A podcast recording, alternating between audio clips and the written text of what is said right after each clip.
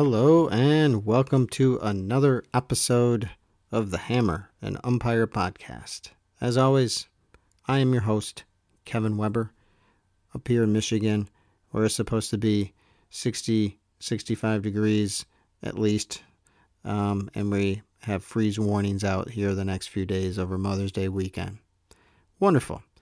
Anyway, this is also my birthday weekend, and I'm used to it being 75 to 80 degrees on my birthday, and you know I can go to a baseball game or umpire a baseball game if I choose, or go golfing or something like that outside. But uh, it's going to be cold and nasty for the next few days. Hopefully, uh, spring will return sometime soon. Decided to do something a little different for this episode. Uh, I've uh, curated four particular interviews that we've had over the last six months or the six month history of this podcast. And uh, I put them together for you uh, for your listening pleasure. Maybe you've uh, you know heard parts of these interviews, maybe you haven't. I still think that there's a lot of value in all of them. We'll have uh, the interview I had with Tim Farwig and with uh, Matt Watkoski, who um, is trying to do his best to hang in there as far as being a minor league umpire. Um, hopefully, he'll get to do that sometime soon, right? He'd be going off to do that around this time. Also, uh, have my interview with Kirk Weber and then uh, with Kirk Vanderlaan. So I'll play those for you, and uh, and there'll be little, you know, segues between the the episodes, and um, I think that you'll enjoy that, and it'll be a little bit different than just listening to me talk the whole time. And then next week, I plan to come back with a regular episode. Um, and you know have some topics like I normally do. I'll have my uh, you know umpire spotlight, and uh, we can talk about some some rules. i am I'm, I'm trying to line up a particular guest if I can, and uh, see what we can do as far as hopefully maybe getting back into baseball for some of us anyway in June. I see that the um, the South Koreans are starting to play. I don't quite understand why the umpires and the base coaches have to wear masks, but the players don't. That doesn't really make any sense to me, but whatever. I guess they have some reasoning behind it. But nonetheless, it's great that uh, they're playing some of those games and we get them in the early morning on ESPN2. Been watching some of them. It's always interesting to watch Asian baseball. Um, it's very entertaining, but they have some quirks for the way that they play the game and the way that it's umpired and everything else. Um, it's strange that there's no fans there. They have their little cardboard cutouts, but uh, you know you got to do what you got to do. Hey man, we'd all take that right now, right? And actually, you know, I'll take cardboard cutouts in the stands anytime they want to put them there, rather than some of the parents that uh, some of us have to deal with, right? So anyway, uh, I do believe that you'll like this episode, and um, it'll take you back to some times before the the you know stay-at-home orders and the and the pandemic um, to when we were just worrying about baseball and, in our next game and not everything else that's been going on of late. So sit back and enjoy.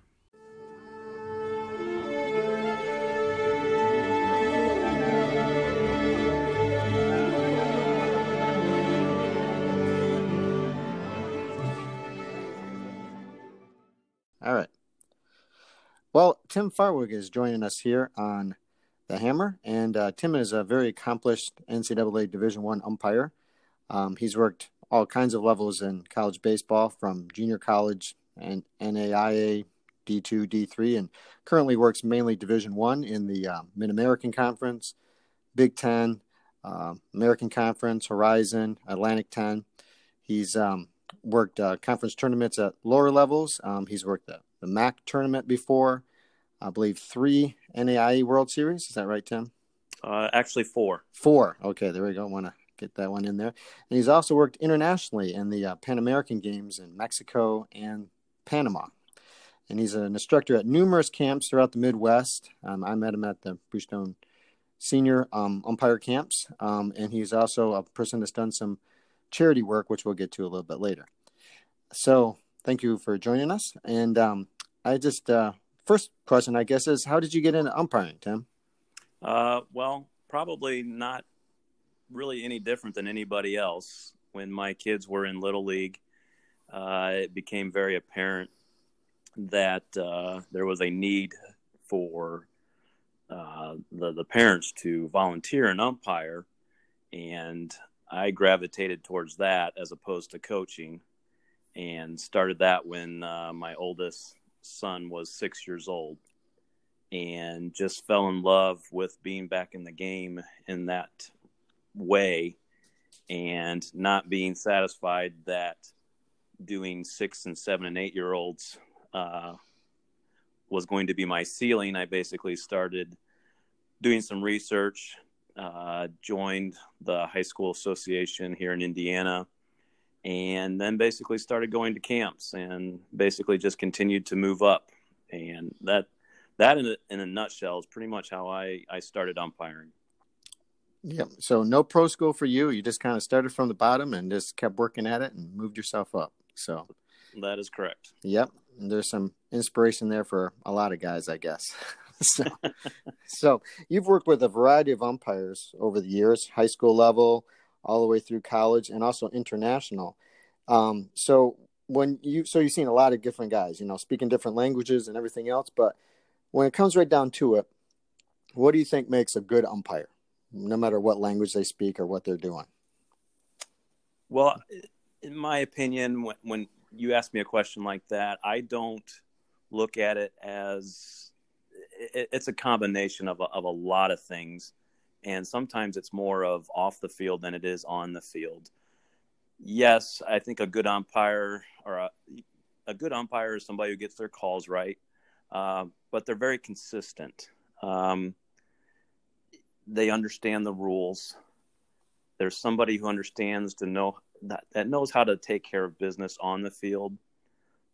And I think that's that's a big part of it. But I think the bigger part of what makes somebody a good umpire is basically how they handle themselves off the field with their partners, with their signers, uh, just in general. Because I think that's what makes or breaks people. It, it's funny, and this is a con- this this story or this storyline is uh, constant throughout umpiring.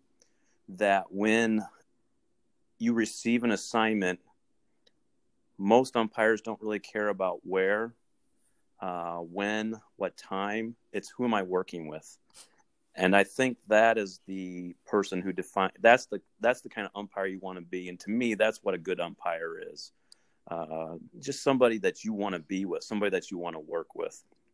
Yep, I definitely can uh, attest to that. I, I, I'm one of those guys that look at who I'm working with too, just like anybody else. So. Yeah, I don't even accept the assignment. I go and look and I, who am I working with? And yep. As if that's going to change whether I accept it or not, but that's yeah. what I really care about. then you deal with it later if you don't like who you're working with. I guess. Exactly, and, and and quite honestly, I'm I'm very fortunate. I don't. I if there's a list, it's going to be very small of people that I wouldn't want to yes. work with.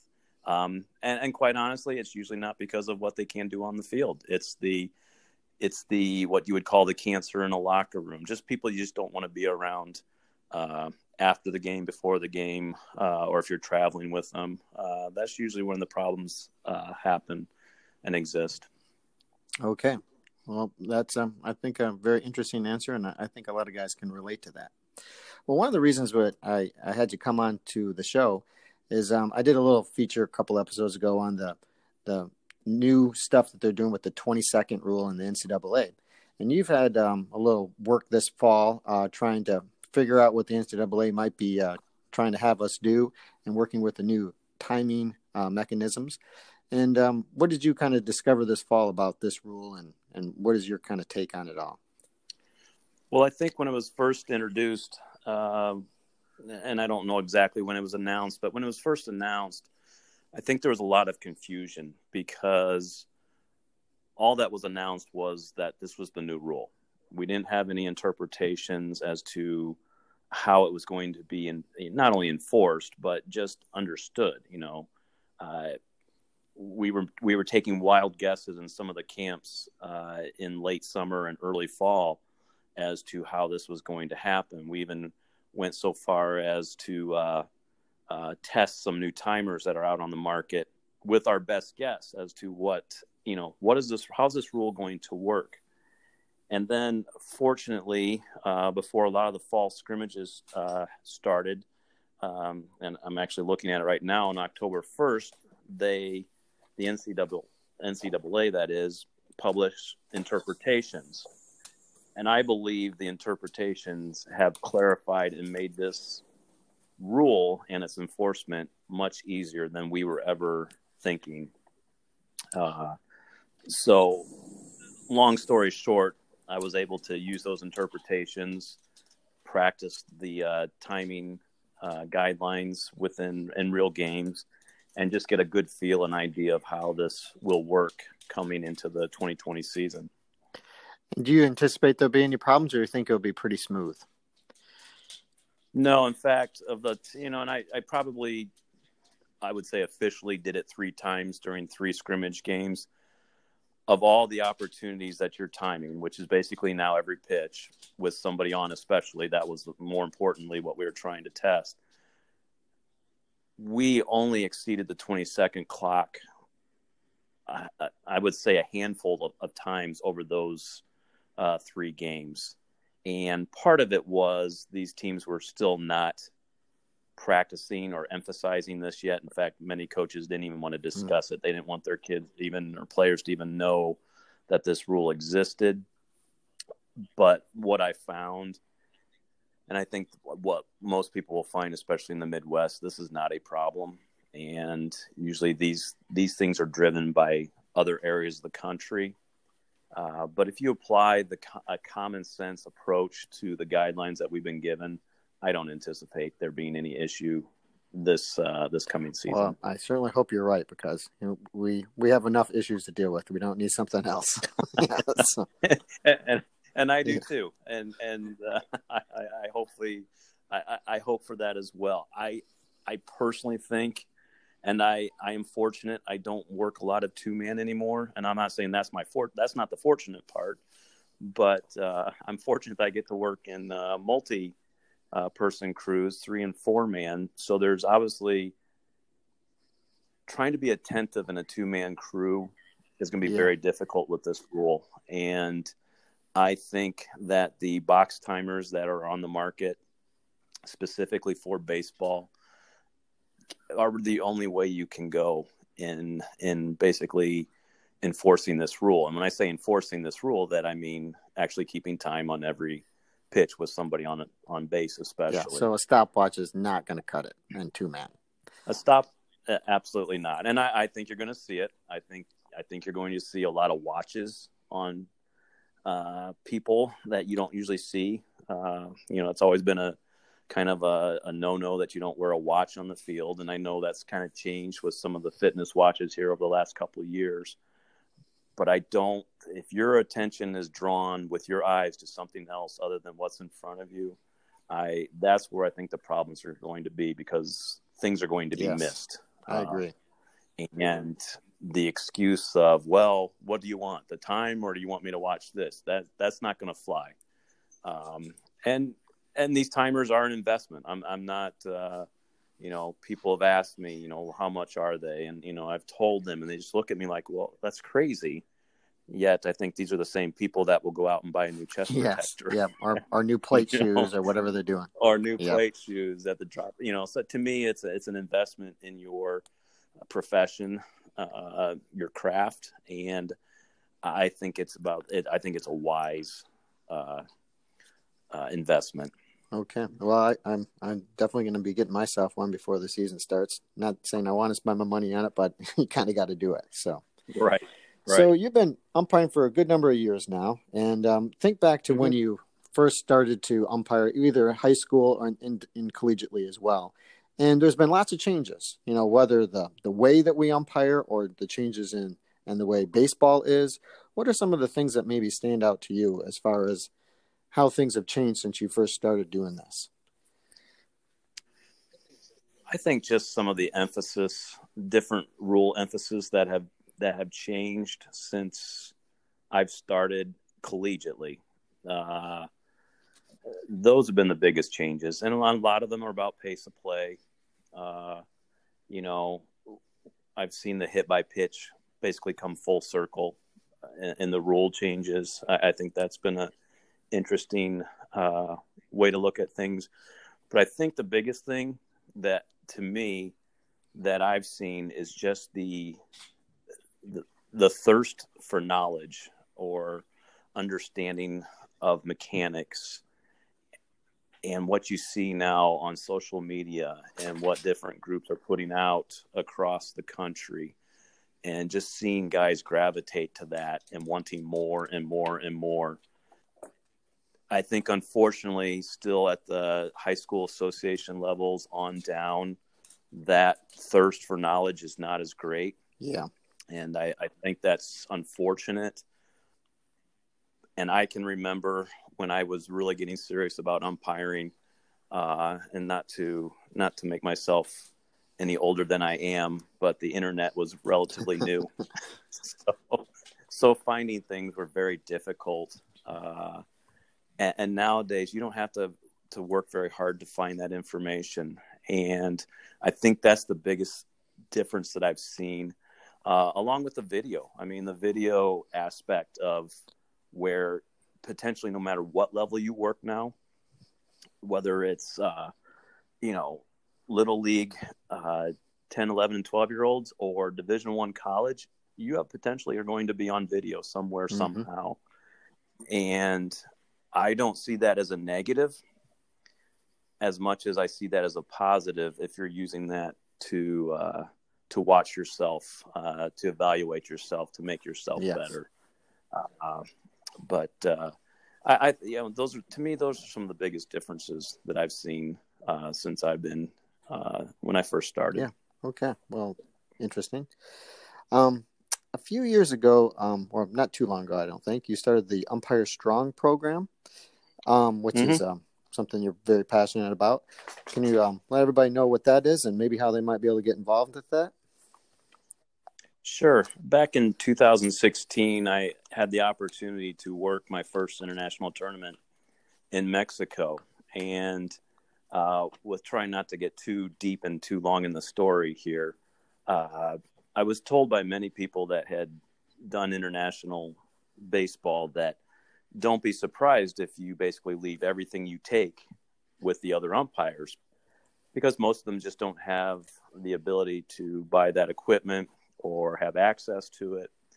And so a lot of them rely on visiting umpires leaving their their equipment. Uh, the case in point, there was a umpire from uh, Colombia who showed up with hmm. nothing, and one of the first things he did when he got there was to seek me out and basically say, "Can I borrow your equipment?" Basically, when I work the plate, and it, it, just as that time went on, it was roughly two weeks that I was there. Just seeing what some of these umpires used and shared, and uh, just just made me think we're so what we have is so mm-hmm. abundant. You know, I I made the the comment earlier. You know, those guys don't think twice about buying a new chest protector uh, or new plate shoes or whatever well, if they're replacing something, that that equipment uh, is usually, if it was like me, it just kept building up yeah, in the closet. Yeah. And I saw the need, and when I got back after that tournament and talked to several people, they all shared the same thing: as yeah, I just got all this stuff sitting around doing nothing.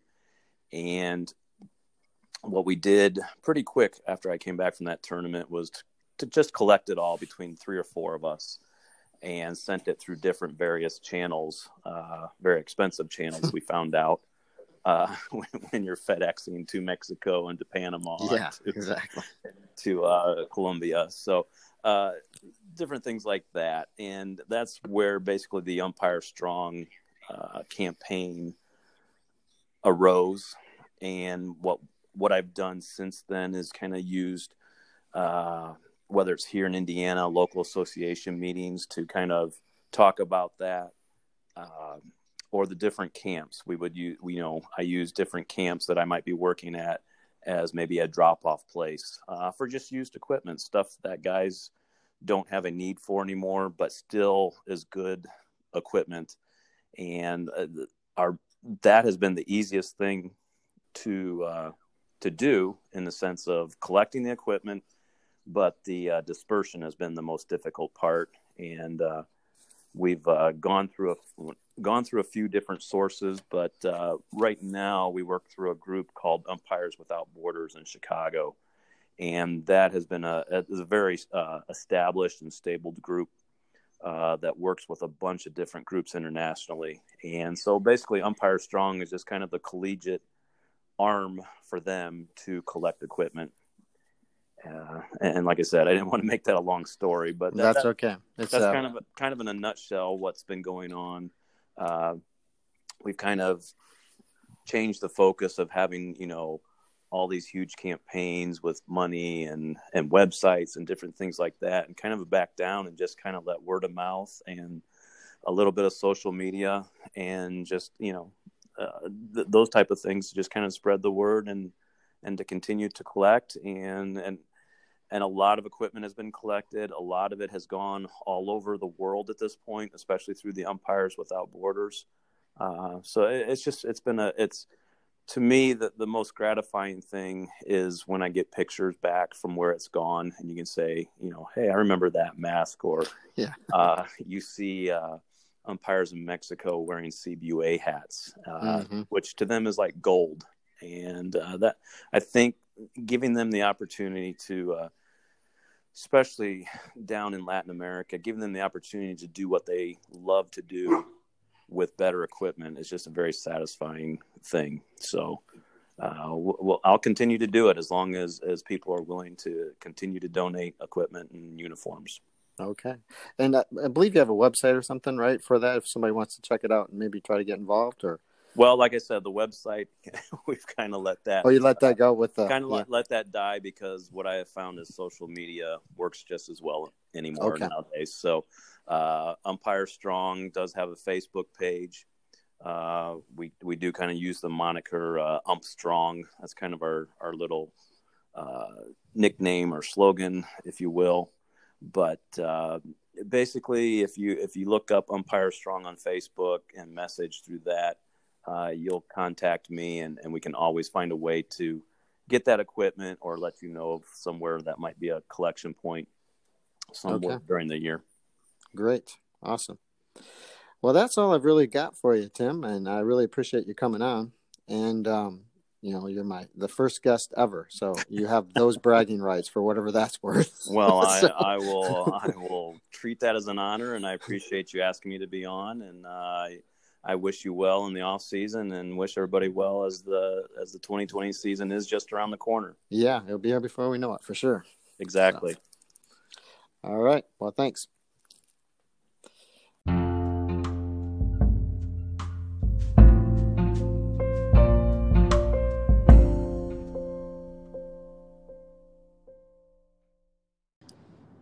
All right. Okay.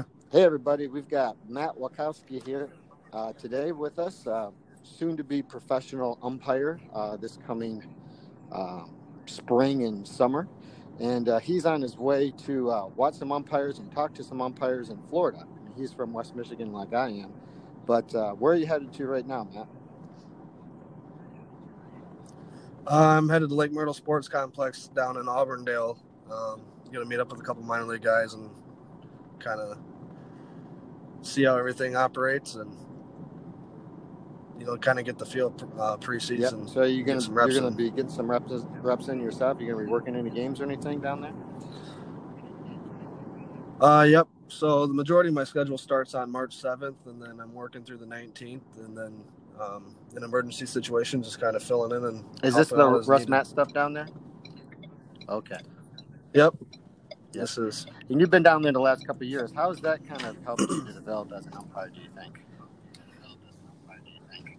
You know, I think anytime you can get out and uh, get reps in under your belt um, is beneficial, and just to see plays and getting yourself into some situations, and uh, just that experience overall has uh, been pretty beneficial. And then it, it really helps, you know, when you get back home and your full season starts up, uh, you're kind of in mid-season form um, from the yes, get go. So that's awesome. I would say it's definitely. Do you think the uh, how's the level of competition there compared to up here in the Midwest that you usually see? Uh, so a lot of the teams are from northern, uh, the northern region. Um, a lot of them are just coming down for spring break, trying to get the games in, just like umpires. You know, we want to see pitches. Before. A lot of the teams are uh, northern teams, and I'd say it's pretty similar. There's a lot of colleges from the local area that come down here, and it's nice to kind of build that reputation up with them before the season starts, and then you know. You... All right, there you are. What's that? I think it's all these concrete houses down here.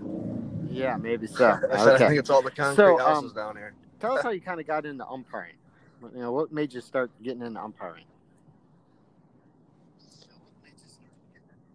You know, when I uh, first started out, I uh, kind of like a lot of the guys that get into it. Um, I started out the local little leagues.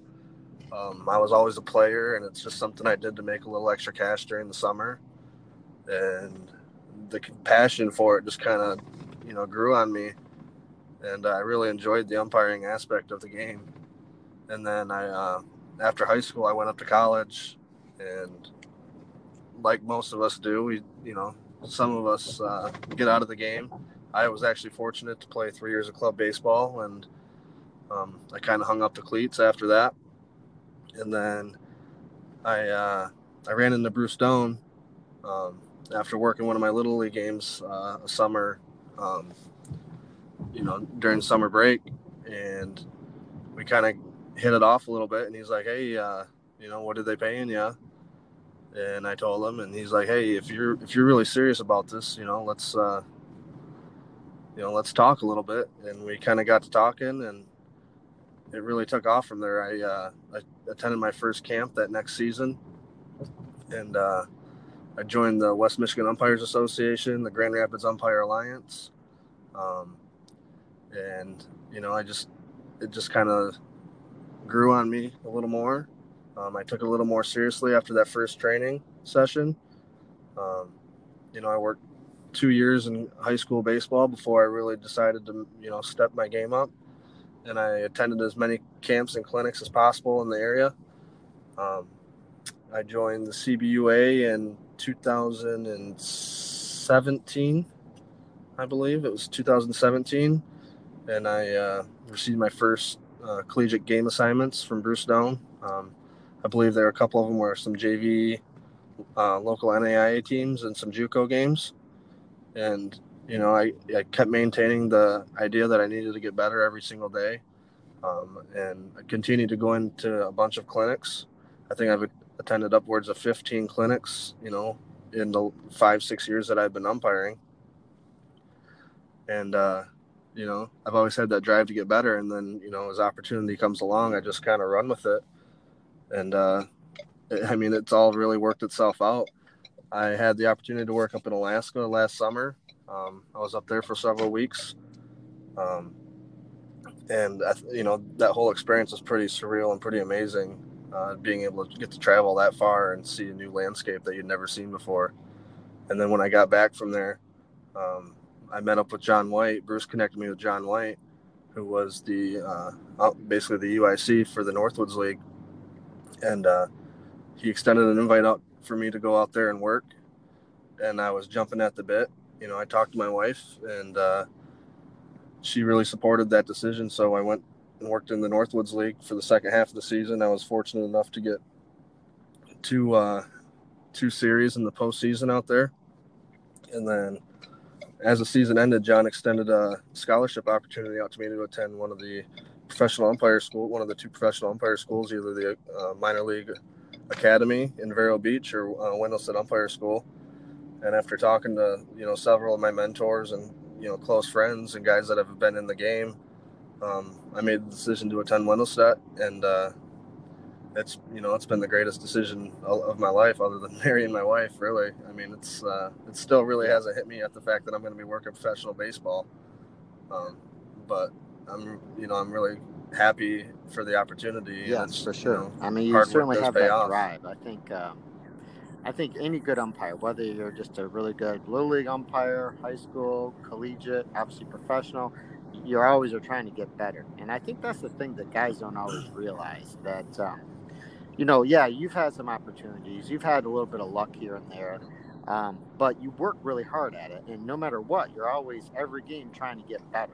You know, Um, that's the thing that I think that some guys they kind of lose that along the way, and then that's when you start regressing and, and maybe you get yourself out of the game. You know what I'm saying?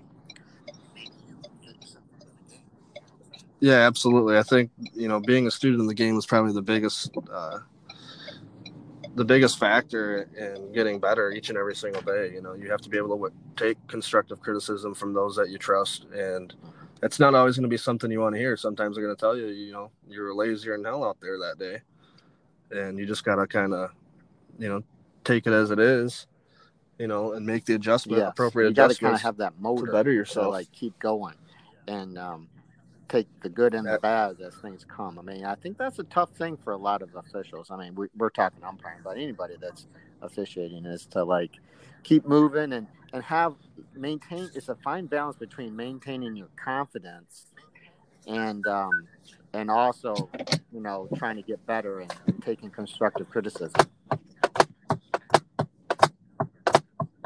Absolutely, I think you gotta. And another important thing is you got to surround yourself with the, you know, the right-minded people, the guys that want to push each other to get better and are willing to give you that constructive criticism. Because it's easy to be like, yeah, you know, you did really well out there, and just you know, everybody just kind of goes on with their way, and you're not really, you know, pushing each other to get better. Whereas, you know, if you surround yourself with the right group of people, the guys that are taking it seriously, um, everybody's gonna Yeah. get better from that opportunity. Yeah, I, you know, I 100% agree. so So you went down to Wendelstedt. There was like 60 guys roughly down. How many guys were at Wendelstedt for you? No, there was so there was 60 guys from both schools that attended the academy. There was 100 and uh, it was just under 140 that attended Wendelstedt. And then I'm not Yeah. exactly sure what the total number was at the academy. So 30 guys from But I think it was right around that same the, figure. like advanced thing to, to try to get a job, right? And um and then there was 18 jobs like in the regular professional, you know, minor leagues there. Um, and then 14 others in some like kind of on standby, Yep. that kind of thing. Is that what how it worked? Well, the 14 others they're they're not on standby. They're still they're in the system and they're going to be working in the Okay. CPL, which is basically a collegiate summer league. And and they are in the minor league system so as movement happens, you know, throughout the season, guys get released or like I mean all the Yeah. guys retiring in Major League Baseball, that's going to create movement even prior to the season. So there's going to be, you know, six or seven So they're jobs kind of that open up for those They're guys that are in the CPL. of like it's kind of like a triple A guy that's going up and down. They're kind of like that. They're kind of moving in and out for wherever they need it. Yeah, Okay. but they're, they, I mean, once they, they once they're they're in, they're in, Okay. and then they'll call they'll call guys over from the reserves. So and obviously, bring them up into the CPL. Holy cow! I was one of the 18 guys that just got in straight away. You know, which is pretty pretty crazy. You know, Yeah, but you know, yeah, like I, I going to school, I never really, you know, it was always my dream, and I was going to work as hard as I could and take everything in. And I just seeing Yeah, a lot of the the guys because I was one of the older got, guys that uh, went down to school. um, one of the jobs. And- do you think? Yeah, yeah, probably two or three of us that are right around the same age, and uh, that to me was kind of surreal when you're you know when you're almost thirty and you're competing a bunch of 18 to 22, 23 year olds. You know, you just kind of look at it a little bit differently, and uh, the, the approach you take is a little bit different than some of those guys. You know, they're coming right out of college and high school, and they're you know in peak shape. Whereas you, you know, Yeah. for me, a guy like my age, we, you know, we really have to work at it to maintain ourselves, and uh, it was just kind of yeah, sur- but a sure surreal experience to be selected in professional baseball. had certainly benefited some of that. You know, too. You know. Uh, yeah, absolutely. I don't see Yeah. myself getting a job when I was 22 or 21 years old. What kind I of things I think that did, sense of did, maturity really uh, did help. you know you learned through um you, you started at little league you did high school you've done collegiate baseball you've done a lot of high level summer collegiate stuff um what stuff seemed to stand out that Mm-hmm. benefited you when you were in in the pro school Um, a lot of the stuff that I learned was reiterated, and I think that goes along with just surrounding yourself with the right people. Um, you know, a lot of it's already been taught to me and instilled in me um, just from attending some of the camps and talking to my some of my mentors. Um, but the one thing that really stood out to me, and when you and you talk to a lot of these pro guys, you uh, a lot of the jobs aren't lost on the field. You you tend to lose your job off the field and how you carry yourself as a person. And it's more so about being a good person because once you get into professional baseball a lot of the talent pool is right there. You know it's all about the same it's on par with one another because um, you're all taught the same way. So it's a matter of being a good person being a cr- good crew guy um, having your partner's backs in you know tough situations and uh, you know having the mm-hmm. courage mm-hmm. to make the calls when they yeah you know, when they happen definitely see that what's something that you learned in pro school that you didn't necessarily anticipate learning that just like yeah that's kind of changed the way i umpire you know is there any i'm sure there's maybe several things but what's something that stands out um i would you know that's a pretty good question um i would say the one thing that i really you know took away is you, know timing and proper positioning and self evaluation. Those two things are going to be the biggest reasons why you get calls wrong. And uh, you know we can you know you can always make slight adjustments here and there, but I think um, just proper positioning is really important and not taking false steps. You want to be moving with a purpose out there. Hmm. And uh, that's something and that's very good. So that's something one. that you'll probably just, no matter where you're working, if you you know for however far you make it in pro ball, you eventually you know might be out of that, and then you're probably working college ball. You're always going to kind of have that with you, you know, and how to evaluate yourself because uh-huh. that is a big thing. Guys don't always do a good job evaluating themselves. You know, I think they're too easy on themselves sometimes. Absolutely, you know, and I think if you really want to get better, you really have to be your biggest critic because not yeah. everybody's going to have your interest at heart. You know and that's just kind of that's kind of the downside of it, uh, the job. But it's you know it's a reality. Yeah, I agree. I can remember one and time. It's part of our competitive nature. Asking Bruce, hey, what do you think I need to work at? This and that. And what he told me was, you know what you need to work on. you know, and and I thought, well, yeah, I do, but yeah, I want you to tell absolutely. me too. It's like I don't need somebody to tell me. You know what you got to work on. You know what your weaknesses are more than anybody. You know. So yeah, that's true. So just real mm-hmm. quickly, um, so what were you know you were going like seven days a week down at Wendelstedt. What kind of stuff were you doing down there? You know, just a real quick kind of overview for guys that don't really know what pro school's like. What was it like down there? So, so every day we started off in the classroom, and we'd do like three, three and a half, maybe four hours, depending on the the lecture of rules knowledge. We went through every single bit of the rule book you could imagine, from field dimensions to legal glove sizes to uh, That's got to be valuable too. I mean, down the road, we covered yeah. everything.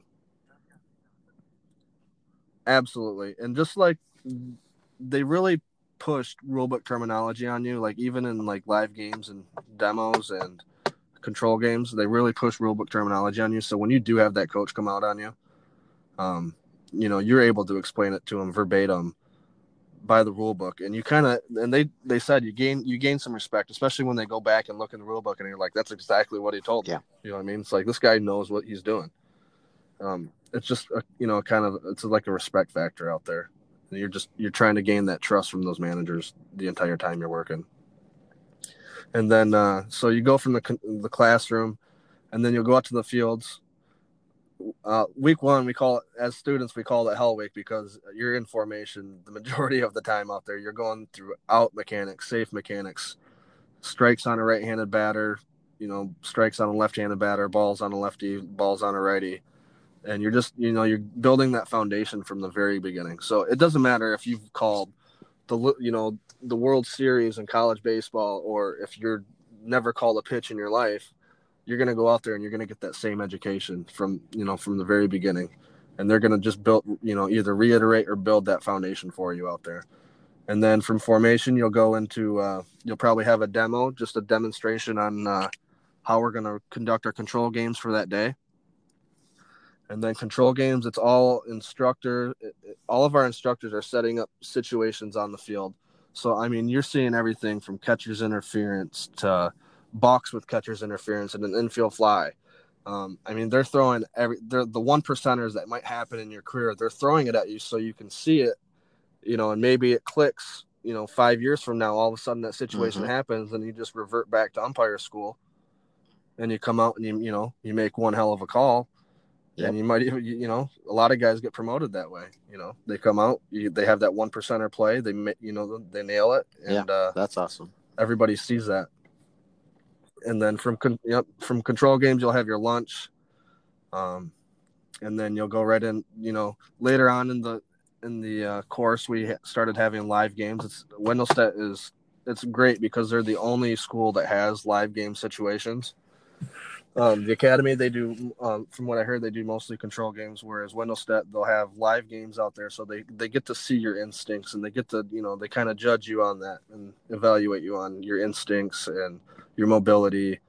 And, with the whatnot. So experience it's, you know, it's kind of beneficial to get out there and Yeah. yeah, I would yeah I would think so. You know, So seven days a week, and then you were studying when you weren't on the on the field and when the sessions were over and everything. And um, yep, so pretty intense. Yeah. And, and, and yeah, it was really intense. And the nice thing about being in Daytona too is like, it's it's easy to Yeah. be stuck on baseball, and you, you can get drained, you know, when you're working that much. So it, it, you know, there was a you know a couple Sundays where we'd have off, and guys would still go to the fields for you know several hours, just trying to get some more reps in. Um, a lot of it's footwork, you know, double play footwork, drop steps, and whatnot. You know, pause, pe- pause, read, and react drills. Uh, we, we, you know, it's something we emphasize on Sundays as a group. And then you could, you know, you could just kind of relax, whether it be you go have a couple beverages on the beach, or uh, you guys want to go get a burger and a beer. Um, you know, it was nice to be able to just get away and just kind of, you know, relax and get your mind off baseball for a little bit. And then come Monday, you know, you're just, you know, reinvigorated and ready to go, so re-energized and ready to go. So. they gave you like a thousand dollar scholarship. How much um, does it end up kind of costing down there if somebody was looking at doing it? So tuition without so I did I, I basically maximized my opportunity trying to save a little bit of money. It's still expensive, but I tried to save uh, a little bit of money. Um and well not necessarily me personally saving money, but I uh it's twenty five hundred dollars for the like the base tuition. That's without the housing or the food. And then instead of going out and buying meals every single day, I, I did the uh, Mhm. three three a day meal plan.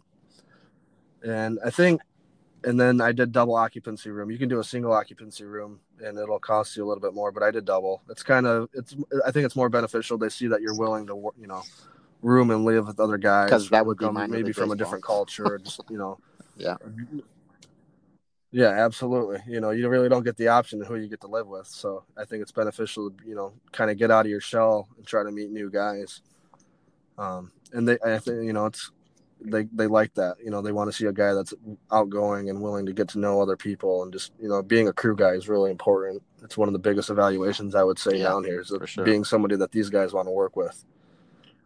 Um, but overall, I'd say uh, you know I think it cost me about forty five hundred dollars, and that was with uh, tuition, you know, the housing arrangements, and then the food arrangements. And then I brought a little bit of money to spend down there, just you know, when we wanted to go out and whatnot. Mm. So I, I would Yeah. say probably about 5,000, 5,500. Like if you're gonna do, you know, if you're gonna go on yeah. excursions So if or you're a guy whatever, just to hang out with the guys go or there something. and try to get a pro job, that's about how much it would be. But if you're just like like an older dude like me, Yep. and you want to go down there, what kind of options are there for guys that just want to kind of get the knowledge and be better at whatever level they're working? What do you think? So they have they have three. There's three programs that you can go down. So the professional program is a five week, five to six week course, depending, um, depending on the, the year. This year it was a little bit shorter.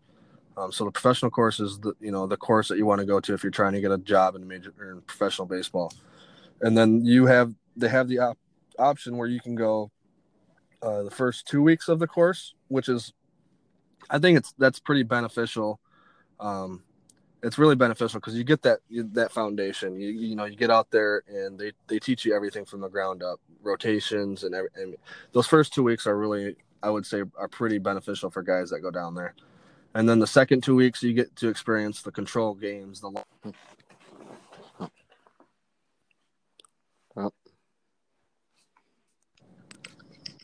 Yeah. So. All right. Well, that's I kind of lost you there for a second, but that's okay. No big deal. Oh. so, all right. So, what do you think? Um, what are probably the possibilities as far as where you might be working this this coming season? What do you think? Um, I mean, you you never really know what happens with minor league baseball because there's there's already been a lot of movement. Um, there is the possibility of uh, you know being invited out to extended spring training in April, early April, and then you could get placed in you know short A. But I would say ninety percent of the guys that get hired into professional baseball will go into the rookie league, uh, uh, rookie leagues, which will either be the Gulf Coast League down in Florida or the Arizona League. Hmm, okay. Yep.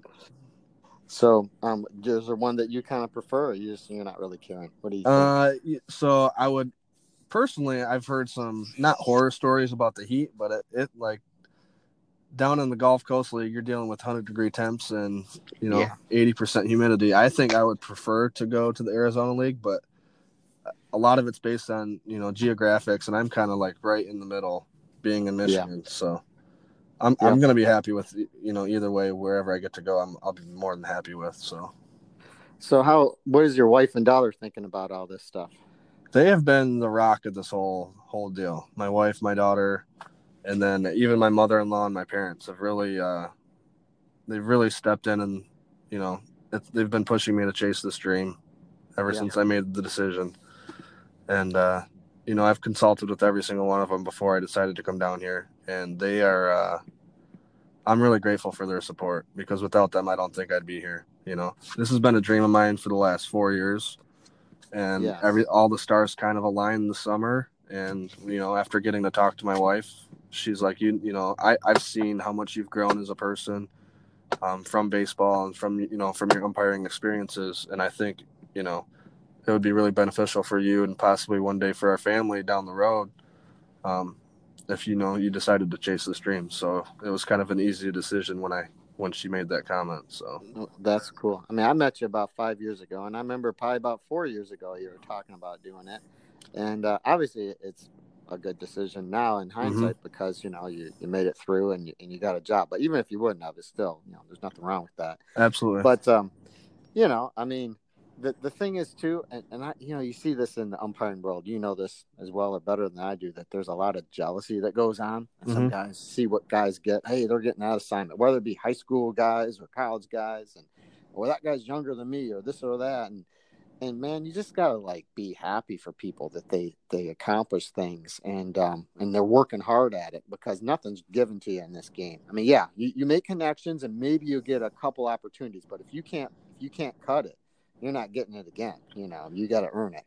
So, I mean, I, I see that stuff with you, and and I know you probably have dealt with that too. I mean, at, Yeah. at times with guys. you know. Yeah, I think uh, you know envy is kind of a career killer. You really have you, you really have to be a you know a crew guy and support one another, and just to, you know you got to appreciate somebody's hard work too. Um, Yep.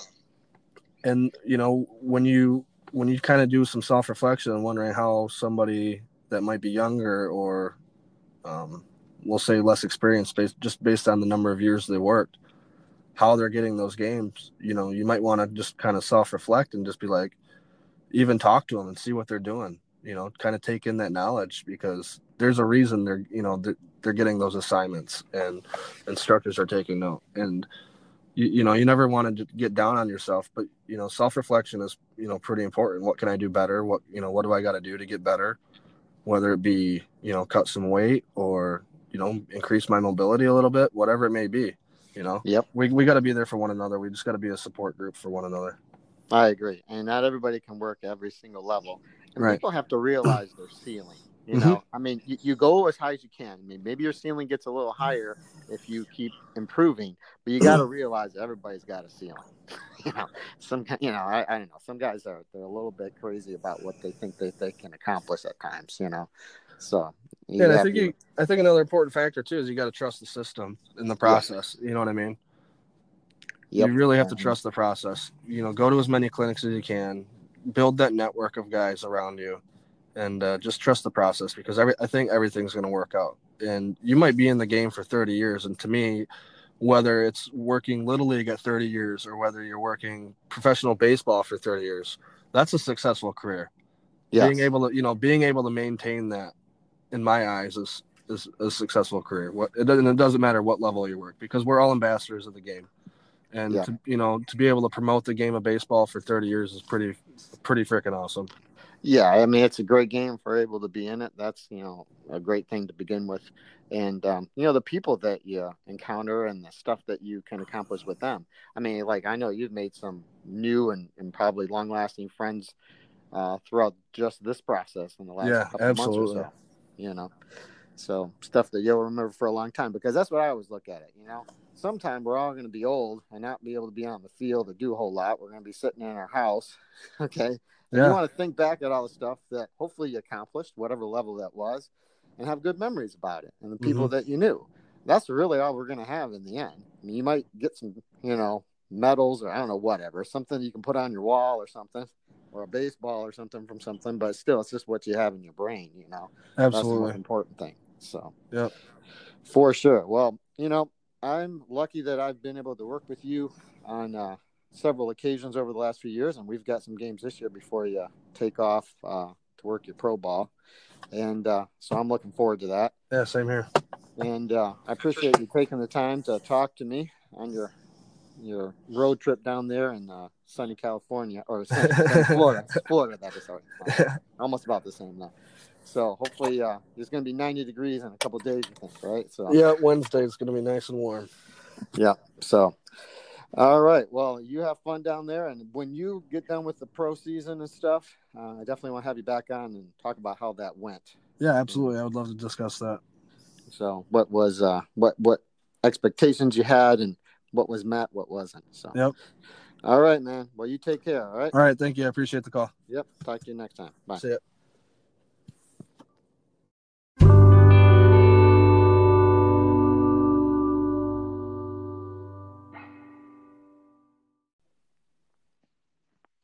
Welcome back to The Hammer. I've got a special interview for this segment with my twin brother, Kirk Weber, who is um, a person that has some experience with uh, uh, umpires uh, living in Troy, Michigan, in the Detroit area. His uh, daughter plays travel softball, and his son has played travel baseball and uh, is now a high school baseball player in that area. Um, Kirk and I also, um, just as a side note, uh, record a podcast together called Double Take, which is on all podcast platforms, or most of them anyway, uh, which you can check out. We talk about sports and culture and geek out on a variety of things. But anyway, I've got Kirk on here today to talk about umpiring and uh, what he's seen for the good and the bad of umpiring. First, I'll ask you, Kirk, when what do you think makes a good umpire? When you see an umpire in a game that uh, you're watching one of your kids play in, what makes you think, oh, that person's probably a good umpire? Well, there's probably two things that come to mind. One is uh, just the visual. You know, I know that you know you don't always want to just judge people by how they look, but I think it's important with umpires to come out and look like the part, look professional. Um, you know, normally the umpires that I see are just uh, you know two people umpiring. You know, same color shirts, stuff like that would be good, but most parents don't pay attention to that. But I know with having a brother that umpires um, and just being a big baseball person, that that's a big thing. But you know, I've seen guys come out wearing shorts when they're umpiring, like the bases or even the plate, and and obviously that's not matching the other guy. You know, um, I've seen uh, a guy one time that uh, spent the whole tournament with his uh, short sleeves rolled up so it looked like he was wearing a tank top because he had pretty good guns on him and he wanted to get some sun on those. Guns out, guns out, suns out. Yeah. Right. And while I appreciate the, you know, multitasking, it looked ridiculous. And I oftentimes when I see these things, I send you little pictures of things like, look at this guy, you know. Um, i- Mhm. if you're if you're that guy that is the look at this guy, that that is not a good start. And then you're you're already you already are, I think, from my angle, dealing with you're, always dealing with the problems that other umpires probably have caused in the past. Most of the time, people don't remember good things umpires did; they remember the bad. So they previously had a bad experience or something like that, and then they see this. Um, that that just already puts you behind the eight ball. The other thing that I've seen with lower levels, whether it's uh, USSSA stuff or even sometimes in high school, but more uh, kind of lower stuff, is people just don't know the rules, and then they get they think because they're the umpire they can just yell their way through it or something like that. And I mean, it's not about judgment calls and things. It's just more about just know the rules and look the part. That's a great way to start. I probably at any level. I mean, you you guys are more familiar with that than I am, but that that would be the thing.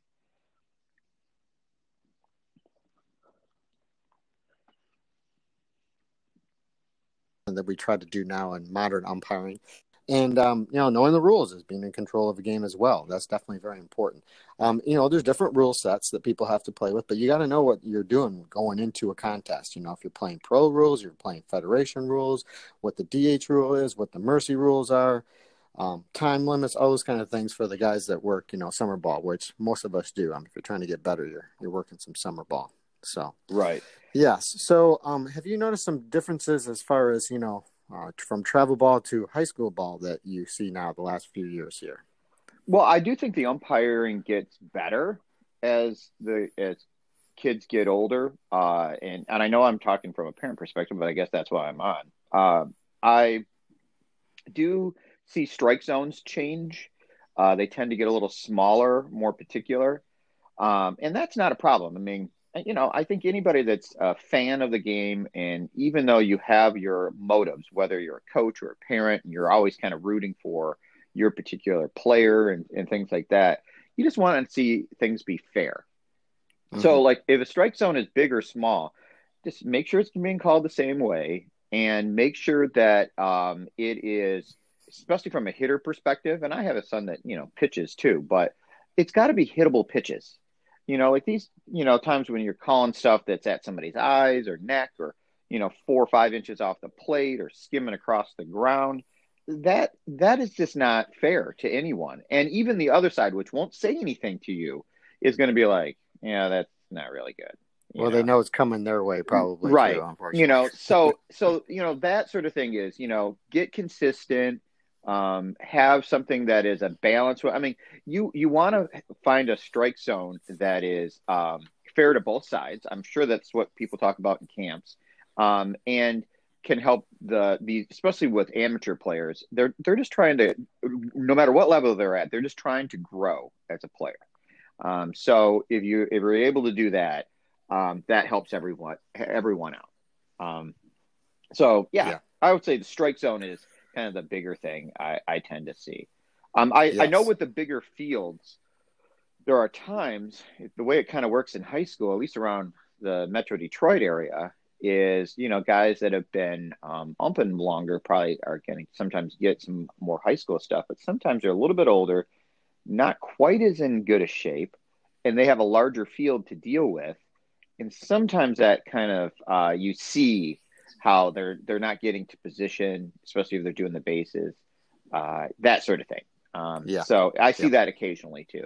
But you know, we're you know, I mean, people are sympathetic to umpires. I mean, whether it's a hot day in the summer uh, where you're you know want to make sure they're hydrated because a lot of times you're just kind of getting overworked um, for you know tournaments and things like that. Um, and I, I think just when umpires make good calls, you tend to appreciate it because it, it's unfortunate, but a lot of times you're only as good as the other people that have been umping, you know, recently for those teams. Or sometimes mm-hmm. you're only as good as your partner, right? Would that yeah. be true? Oh yeah. I mean, oh, if they're yeah. messing well, up, yeah. you could be the greatest umpire in the world, but you're gonna be blamed too. You know. Um, so they're, you know, these guys are a joke. It's always like a, you know, it's always a collective, right, or something like yeah. that. Well, so, we are we are the other team out there, so that's true. You know, right. So. So yeah, I mean, but I mean, I I, I appreciate, especially you know, with uh, lesser pay jobs like high school and lower. Uh, it's not like college level sorts of things. I know that sometimes you're the glutton of punishment, but on the other hand, um, I appreciate that people come out and, and do these jobs. Um, they're you know, it, it's it's not easy, but we we need more people to keep umpiring because you know you can't really have the games without them. That's right. That's right. Well, I appreciate you coming on today and giving a little parent perspective. Um, we have a variety of listeners on the show, from guys that do little league and travel tournaments uh, to you know high school age and college age, and even a few pro guys that listen in. Uh, so it's definitely an interesting perspective. Um, I know a lot of people, uh, you know, they have their own kids and stuff involved in sports, and and we always uh, take a look at things uh, from a official's perspective. I mean, if I'm watching basketball or football or obviously baseball as well, I'm always seeing what the uh, officials are doing. and um, trying to figure out, you know, how things are going for them uh, more than anything else. So I appreciate that. Right. So yeah, and I'd like to congratulate you. I know you uh, just recently found out that you're going to get to do a Division One non-conference game uh, this this spring, and that's Yes. your first attempt at that. And I know from you know that's a very exciting thing and a goal of yours, and so that'll be that'll be cool. I hope I can uh, view it. I know it's a midweek game. Um, but you guys normally don't like to talk about wh- where you're going and stuff. Is yeah, you know, it's it's usually the um, you know, you shouldn't be, you know, saying what games you're working, you know, on social media in particular, but you know, obviously on a podcast as well. But yes, um, I'm working a non-con game in the spring here in Michigan. Right, so right. I'll leave it at that. I mean, I can talk about more afterward, but uh, uh, yeah, I'm very excited, very honored to do it. Um, you know, okay, is it the highest level game out there? Well, no, but you know what? There's a lot of guys that like to be working it, so I'm very blessed to to get the opportunity to do it. Hopefully, I'll, I'll do all right. It's a three man crew, and I'm going to be working first base. So I'm going to be studying up from now until April when that happens. Um, you know, maybe I'll get lucky and get another one along the way. But yeah, it's been a long, arduous process to get to this point. Um, but uh, you know, I've, I've I've worked hard like a lot of guys have, and, and, and it's paid off. You know, so I feel very proud that I've been able to do that, and hopefully, I'll I'll you know represent pretty well all the I'm all the guys Yeah. that brought me along because that's really what it is. You know, there's people in your corner that help you out and promote you and help you get better. And um, you know, it's, it's not just you once you get to whatever level. You know, whether you're doing a state championship or you're you're doing a Division One game or moving up to D two. I mean, I've got some uh, D two games, you know, some non cons that I have this year too, which I haven't had very many of those in the past. So that's really exciting as well. So right. I'm sure you'll do a fine Yeah. job. You know. Um, yeah, well, thanks. so- Yeah. And yep, congratulations too. Yes. All right. Well, thanks for coming on, Kirk. And um, like Yeah, I no said, problem. if uh, people want to hear more of us talking about other things other than umpiring, check out uh, Double Take, our podcast that we do together, usually once a week. So Yeah. All right. Well, take care, Kirk, and uh, I'll see you down the road. All right. Bye. Bye.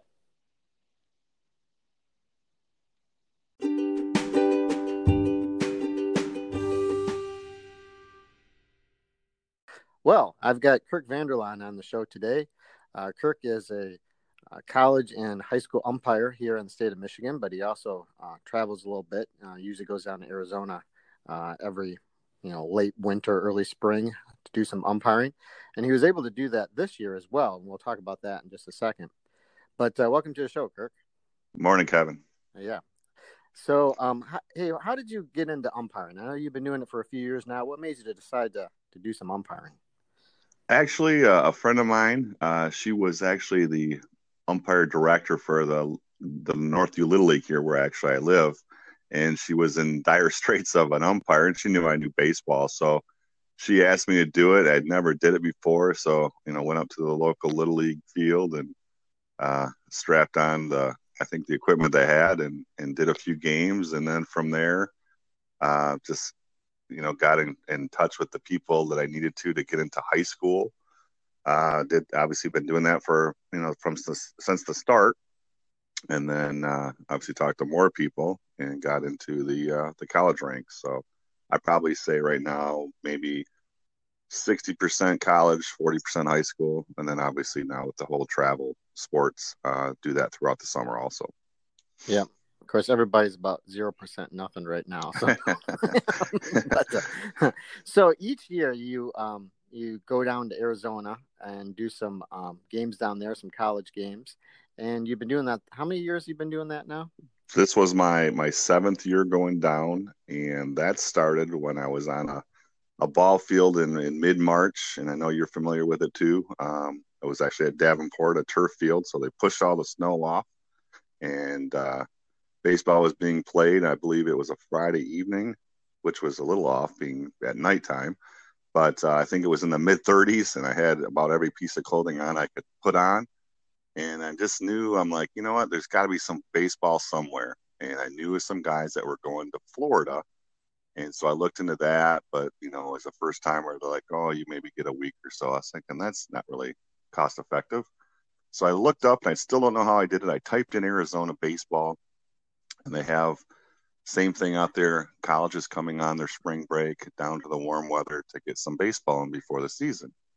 And I got in hold of some people and got in contact with the umpire directors and she asked me, you know, do you have a baseball umpire resume? And I'm like, hmm, you know, I got a resume, but not an umpire one. So I had to put that together for um, me and my and a friend of mine because she said you need to come down with somebody. It just makes it easy for the hotel part of it. And she's like, "How long you want to come down?" I said, "Well, how long can I come down?" She said, "As long as you want." It lasts pretty much the whole month of March. Um, I believe there's usually 60 to 80 teams coming down in their spring break, and they come and go and you know they're, they're real games, and it's at the old uh, Diamondbacks uh, complex down there. Uh, if you've ever been to a spring training complex, you have the one big field, and then you have all the smaller fields around it, and uh, so it's really convenient being at one place. So that's how it kind of started. Yeah. What um what big city is that by down there in Arizona? It's in, yeah, it's in Tucson, Arizona. I believe it originated up in Phoenix uh, with actually it was RussMatt in Phoenix, and then RussMatt uh, split off and went to Florida, and then some new people kind of took over, and then they changed the name and brought it down to Tucson because um, if you're not aware, you know years past all the teams were kind of everywhere in Arizona, and then they all moved up to the Phoenix area, so some of these other places were empty, so they had to find something to do with these big complexes, and so the director of the one I go to you know, he saw an opportunity to to bring colleges down, you know, mostly from the West Coast or from the Midwest, Upper Midwest. Some East Coast teams do come, but uh, yeah, I mean, they don't have a chance to play obviously in, in March at home, so they need to go somewhere where it's warm. Yep. So you get like maybe um, D two, D three, some JUCOs. Um, yeah, there's probably some D ones around there too playing, but uh, yeah, uh, in, I, Yep, I don't see any D1. Um, it's pretty much uh, some small D2s, um, and then a lot of D3s, NAIs, and then uh, some JUCO. A lot of the JUCO is the local JUCO in the Arizona area, but uh, yeah, it's mostly the D2 and D3 stuff. And some Canadian teams sometimes too. Huh? Yeah, yep. Every once in a while, um, there are some Canadian teams that come down, and uh, so yeah, they actually come down too. So they're not obviously playing up there either. So they need a they need a place to where the the warm weather and you know green grass. So that's why they come. Yeah. So this year was a little different than the other six years. Um, you know, compare like how this year was to previous years with the whole coronavirus thing going down. Um, while you were kind of in in mid games, kind of almost, you know, things are going. Um, how many games did you end up working this year compared to other years too? So I think I got in 12 games, and I usually get between 30 and 40. It's usually one or two a day, usually two a day, um, a couple nines or maybe a couple sevens. But yeah, um, it was uh, a lot shortened. Uh, another wrench that took into place was uh, MLB or the World Baseball Classic was having qualifying games, and they kind of came in and took over the big stadium and uh, a couple of the, the other fields. So it was a little bit smaller of a, we'll call it an invitation. So it was definitely less games than years past. Hmm. Were um, players and coaches and umpires kind of freaking out a little bit about uh, coronavirus? Yeah, or... yeah.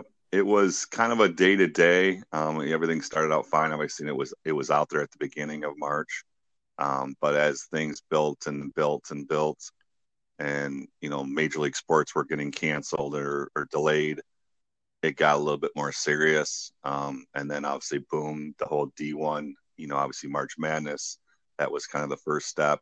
Um, that was kind of a big shot to a lot of people. And then obviously D1 spring sports um, uh, got canceled. And then it trickled down, and then a couple days later it would be D two, and then it was you know you hear the rumors of then D three. So we did have a lot of teams that were already there. Um, so we were playing games, but a lot of new teams weren't coming in, uh, obviously because their schools were uh, canceling school. So they were asking the teams to come back home, um, or the teams that were scheduled to go uh, to uh, to Tucson, you know, obviously weren't. So every day got a little different it was uh, you know it was from one day to hey don't let you know the kids shake hands at the end of the game which is kind of a you know that's new to us because obviously we always do you know let that happen so it was a kind of thing. And you hear the rumors of, you know, Johnny got sick and they stopped the game. That was a rumor. Uh, but you know, it's just you had to, I guess, be careful and you know watch what you were doing. But it was you know no shakings the coach's hands at the pregame, that kind of thing. So it was every day it got a little worse and worse, and then finally they just said, you know, hey, um, if you can get flights home early, go for it. and that's what you did. yeah. yeah. So I definitely came home a little early than ex- expected, and you know, obviously watching, um, and you're aware of it too. You know, your arbiter count, and you know, every day you're, you know, more and more games were getting canceled back home. So it was, it was kind of a, the, the mood was very down, and then you know, it was definitely not anything fun. Yep. Yep, for sure. So, um, on a on an umpiring level, you're able to try to implement the new timing, uh, you know, protocols that we have now with the 20 second uh, timer and all that kind of stuff. And you you bought one of the new timers, didn't you? Yeah, yeah. So how did that work out for you? Yep, that's what's really nice about going to to Tucson early in the season. Uh, it's always you know every year there's always something new. You know the the preseason guidebook always has some you know things of emphasis to, to to work on and what they're looking to improve on the game and so yeah this year was the 20 second action clock not pitch clock but you know it's technically the action clock so it was mm-hmm. different um, i think you really do need to have one of those um, i believe i, I forget uh, rough smart i believe is the company that makes it um, you can't use a mm-hmm. watch you can't use your stopwatch because you're always looking down so you're constantly clicking this thing up and down, and it's kind of funny that it is really close to 20 seconds. We end up going to a, a D1 game. Uh, first day we were there, um, we usually you know catch a Arizona game, and they actually were playing Central Michigan, which was kind of neat. To there were some local kids on the team, but you kind of we sat there and watched and We did it in our head, you know, 20 seconds, and it really does come close. So when I got on the field and started doing it for the first time, it was a little different. Um, it's a lot of you definitely got to you know it's up and down and up and down. So it, it was a little different. I believe my partner did do a uh, a warning once. Um, I think a lot of people didn't realize what what he did because I don't you know a lot of the fans don't know what those rules are. Um, I, a lot yeah. of the coaches are aware of it. Um, I don't see it. Maybe I don't know. I don't see it being a big thing. Like it's really gonna improve the game. It's just my opinion on making it go quicker. Um, I think there's some flaws in it that I think they've realized um, after you know every day get something new, email wise, telling you, hey, do this, do that. So I think it was it's something new. Maybe it will help improve the the speed of the game, but uh, obviously we'll have to wait and see now. Yeah, for sure. One of the things I, have been watching some of the old, uh, you know, old games that they're showing on TV, you know, from like the '70s or whatever. Um, and guys stay in the box all the time there. And I know we have our rules. We're trying to keep guys in the batter's box, but you don't have all these, you know, major league guys back in, you know, 1978 stepping out of the box and things, you know, pitcher gets the ball, he gets a sign, he pitches. You know, it's just like there's just more pace of that way. And we've, in all levels of baseball, we seem to have lost that, you know. So, yep. Yeah, it's it's definitely going to be. Usually, you know, the pitcher is pitching too quick, and you have to slow him down because he just wants yeah. to roll, roll, roll, and not give yeah. the hitter the the chance to even yeah. get set. So usually that's always I think that's been a bigger problem in the guy going too slow. So yeah, it's different. It's going to be interesting.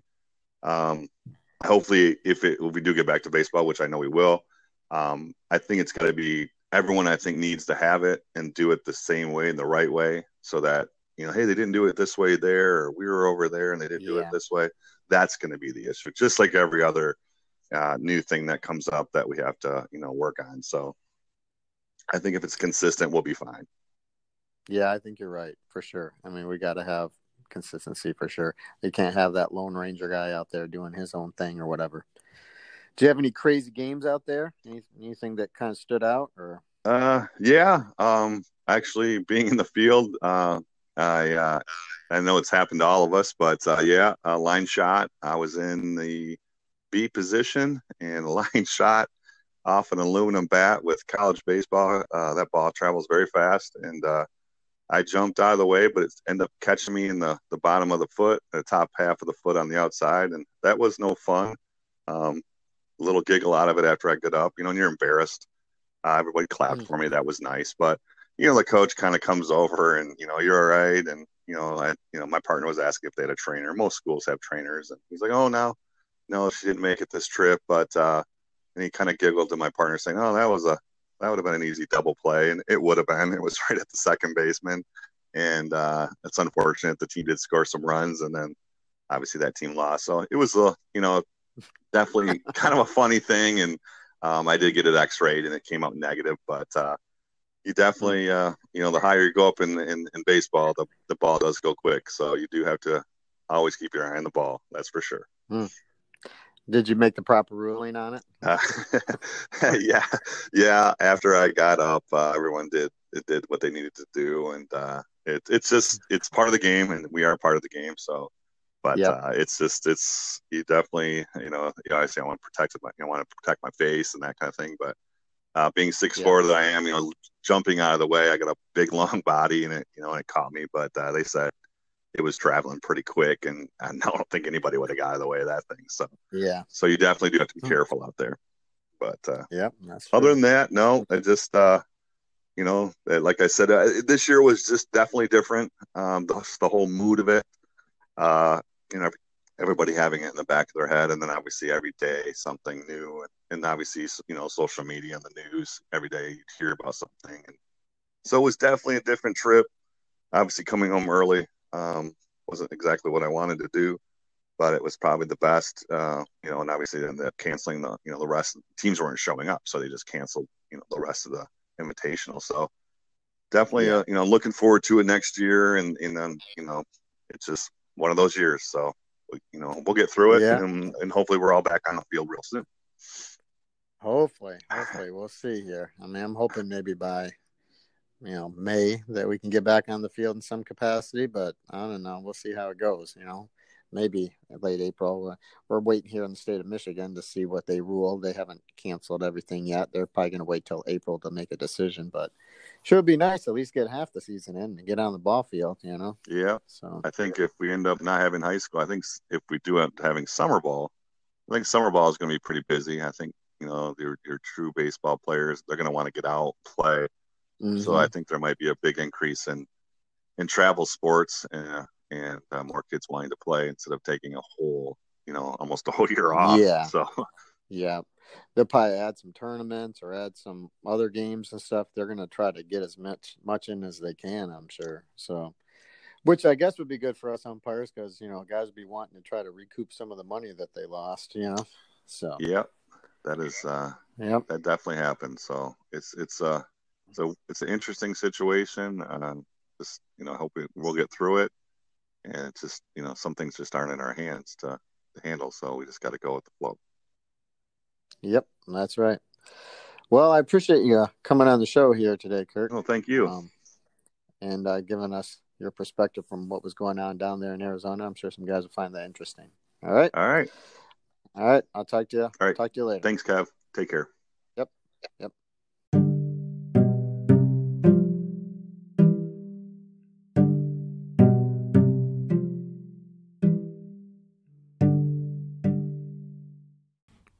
Thanks for listening to another episode of the Hammer and Umpire podcast.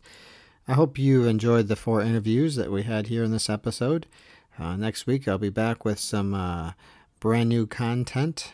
I got a few things lined up, trying to work my way into a, a couple of uh, guests for the show. Uh, you, you know, might have noticed that we have a new sponsor. Um, usually for Anchor, uh, they kind of um, sponsor all the podcasts on their platform uh, themselves, and then they try to look for uh, sponsors to pair up with different podcasts. And my anchor sponsorship, for whatever reason, had run out like last week, and they paired me up with uh, a new sponsor, um, Earn Your Leisure Podcast, which they seem like um, a decent group. You know, just trying to give, you know, financial advice through their podcast. So feel free to check them out if you want to.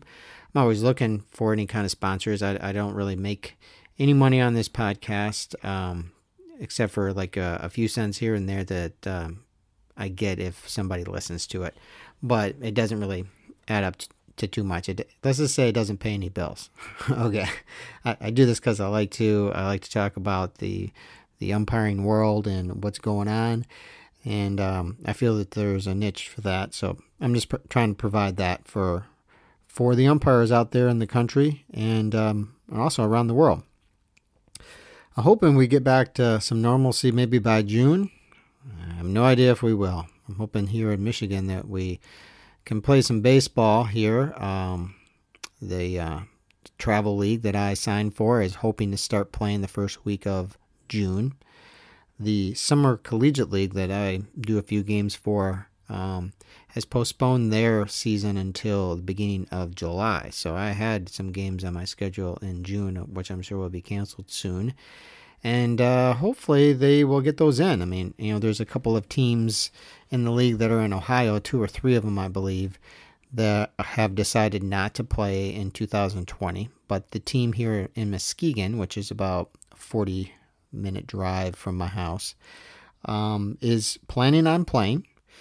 And so if they do, it's kind of nice to get in some of that little bit higher level ball than I might uh, get for, you know, travel kind of stuff around the area. But, you know, at this point, I'm just like you guys. I'll take whatever the heck I can get because, you know, it's been a rough go and, you know, like like everybody, man, we're missing we're missing baseball. I'm, I'm missing watching it on TV. I'm missing going to minor league games, maybe a pro game, and I'm certainly missing being on the baseball field and, um, you know, trying to do the best job I can to officiate a game. And uh, also just the camaraderie of, of the partners I get to work with and the people in the umpire community. We've we've been kind of it's like a you know a distant relationship now. You know, you might text somebody. Uh, I had a Zoom meeting the other day with a couple of umpires. We were talking about some stuff for the area, which was pretty cool. But usually, man, just, there's always something going on. So even the problems that we have to deal with, those would be nice to have right now. But you know, we just got to hang in there, and uh, hopefully the tide will turn sooner rather than later. Um, and until then, all of us, all we can do is just keep calling strikes.